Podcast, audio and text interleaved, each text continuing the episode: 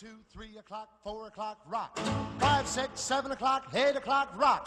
Nine, ten, eleven o'clock, twelve o'clock, rock. We're gonna rock around the clock tonight. Put your glad rags on, join me home. We'll have some fun when the clock strikes one. We're gonna rock around the clock tonight. We're gonna rock, rock, rock till broad daylight. We're gonna rock, gonna rock. Oh. From high above 107 Columbia Street in the heart of the NYPTI Radio recording studios, safe from the cold and blustery winds that are Albany in December, welcome to this week's edition of the NYPTI Practice Tips.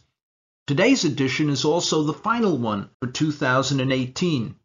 Today we will be discussing seven bits of business that are really astonishing, amazing, and astounding, but may at times be overlooked. So, let's get started. If you fail to serve 71030 1A notice in a timely fashion, you may still be able to introduce the defendant's statement at trial.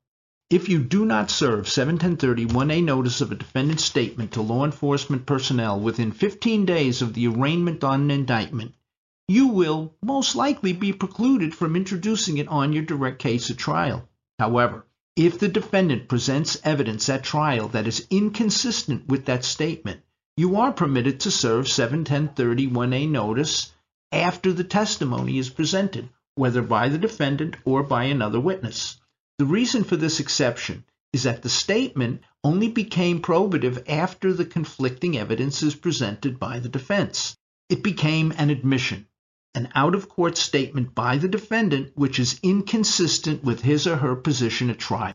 When you serve the notice, the defense will have the opportunity to move for a Huntley hearing, which will be required to be held before the statement is introduced as rebuttal evidence.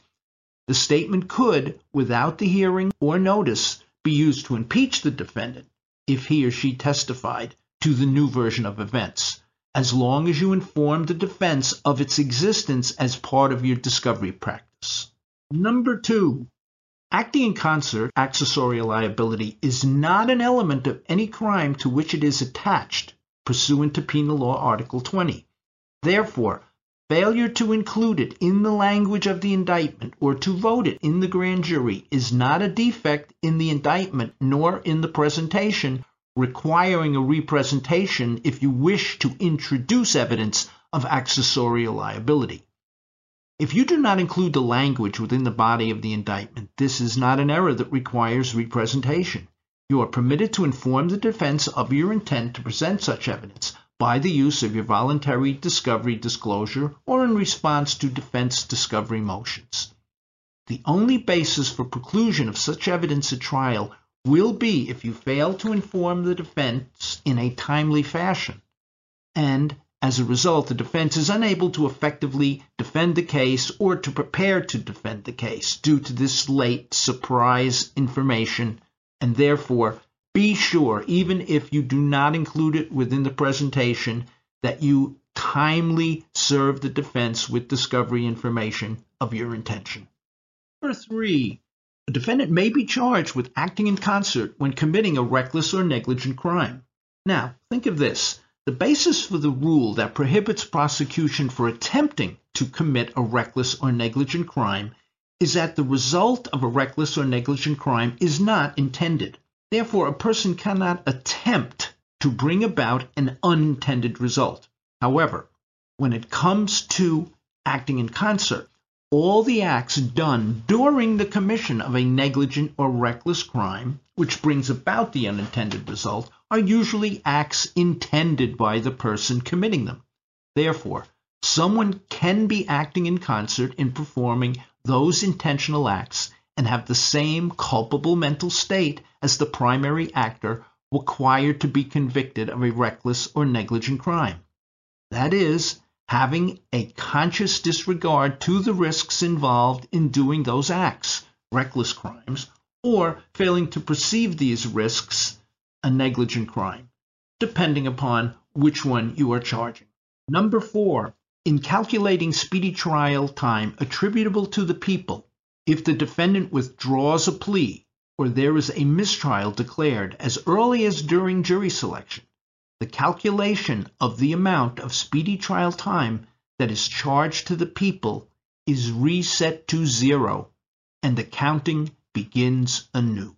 In addition, if the defense attorney fails to file a speedy trial motion before the trial, he or she can no longer do it after the trial is commenced or after a verdict. Number five, when a judge is determining which lesser included offenses should be submitted to the jury, it is irrelevant that the charge was or was not in the indictment. This has no effect whatsoever, or should not, on the judge's decision to submit the lesser included offenses. The rule for determining when a lesser included offense should be submitted to a jury is whether there is a reasonable view of the evidence that would support a conviction for the lesser crime, but not the greater. The fact that you have included the lesser crime in the indictment does not mean the court is required to submit that crime to the jury, as some defense attorneys will argue to the court. This is simply not the rule. Number six, when a defendant is indicted for multiple cases in a single indictment for reasons other than that they are the same or similar crimes, the court lacks statutory authority to sever. Important rule to remember. This rule is distinct from those applying when you move to consolidate a defendant's multiple indictments into a single indictment. For this reason, it is to your advantage to indict a defendant for multiple crimes that are joinable for reasons other than just being the same or similar crimes because at that point the judge no longer has authority to sever those counts from each other. And finally, lucky number seven. At trial, the door can be opened by the defense to previously precluded evidence even during the defense summation. And more importantly, perhaps, when this occurs, it is not considered automatically to be ineffective assistance of counsel. There are a number of cases when the defense attorney's argument was a strategic move that he or she believed the court would not perceive. As we did in the previous NYPTI practice tip, we have omitted from our presentation the case law and statutory authority for the positions we presented to you. However, if you go to the written version of this NYPTI practice tip in the PE, you will find all of the authority you need for these positions.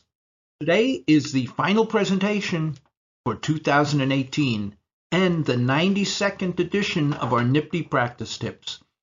We thank all of you for your suggestions and the occasional errors that you have found that have helped to make these presentations, we certainly hope, better and more useful to you as they continue to be produced.